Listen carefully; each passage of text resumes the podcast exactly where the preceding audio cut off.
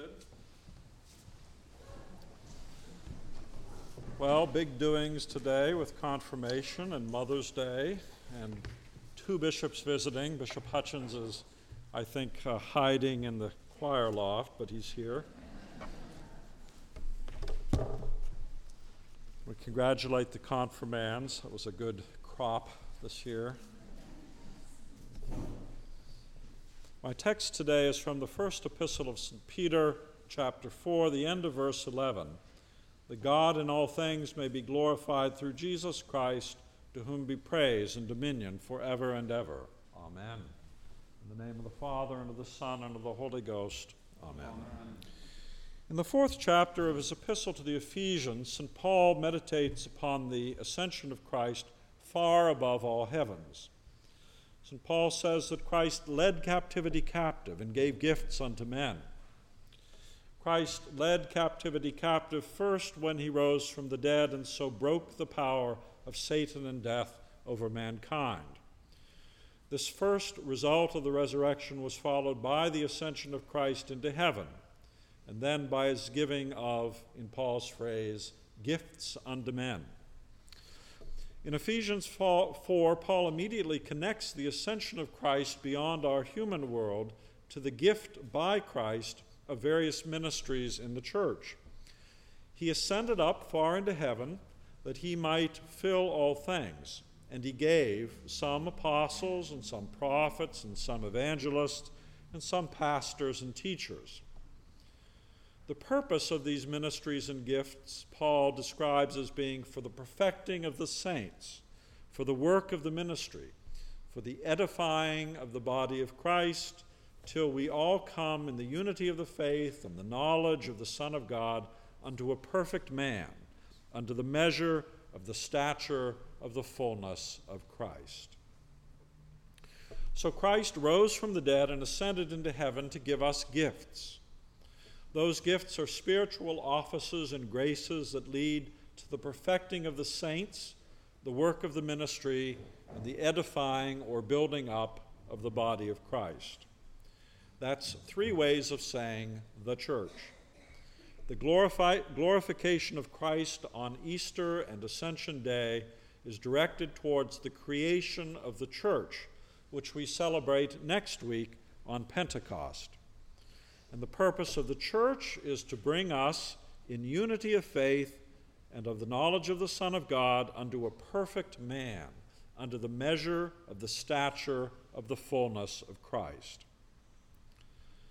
Think of a growing boy who wants to measure his height about every week.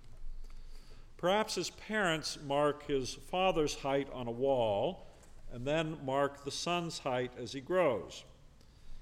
Every few months, they measure the son again and mark his new height, which he then compares with his previous height and with his father's height.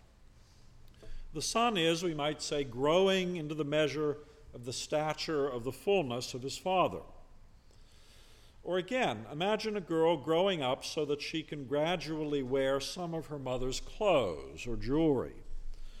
The girl is growing into the stature of the fullness of her mother. What is the stature of the fullness of Christ?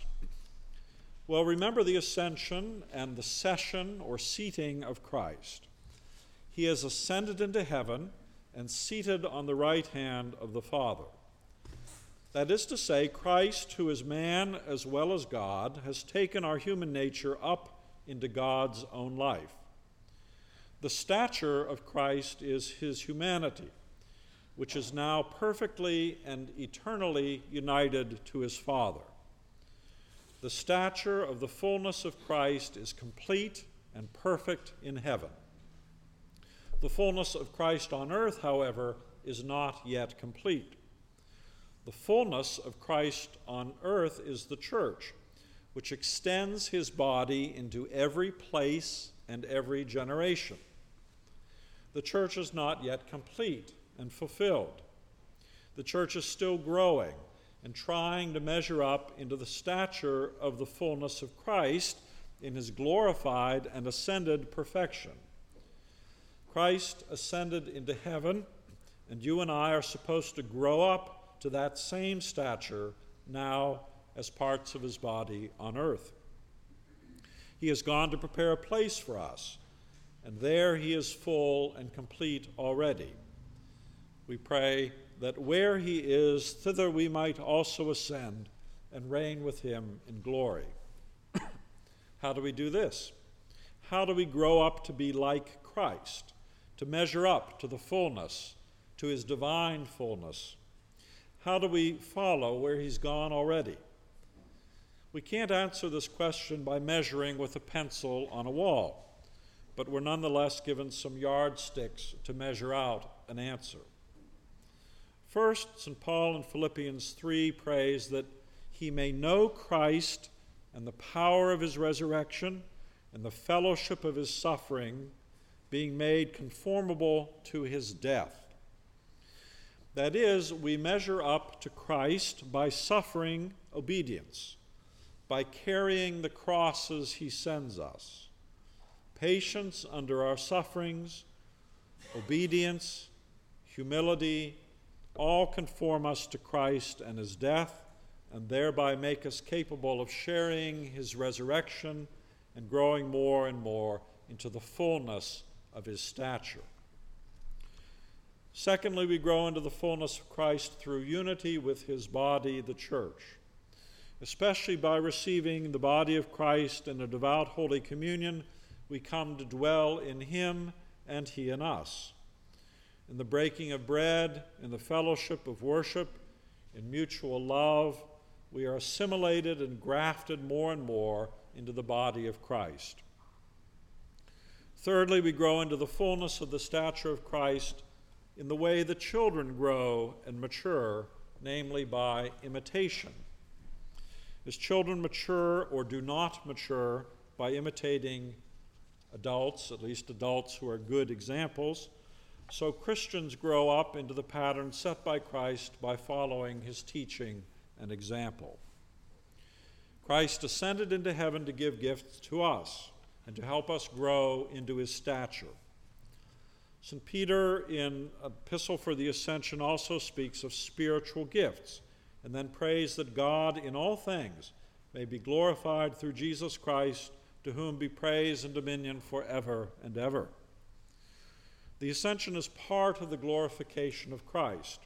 In fact, it's so much united with the resurrection that in Luke's gospel, it seems that the resurrection and ascension occur on the same day.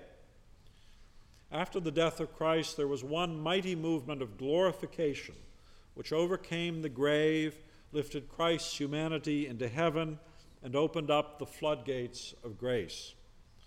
So Peter prays that God in all things may be glorified through Jesus Christ. The fullness of Christ's victory requires its extension, its extension to all places and people and times. It is all there in our Lord's own prayer Thy will be done on earth as it is in heaven, which is to say, perfectly and completely. And again, it's the same thing as saying that we must grow into the fullness of the stature of Christ. And again, the same is to say that where our head has gone, there we, the body, must follow.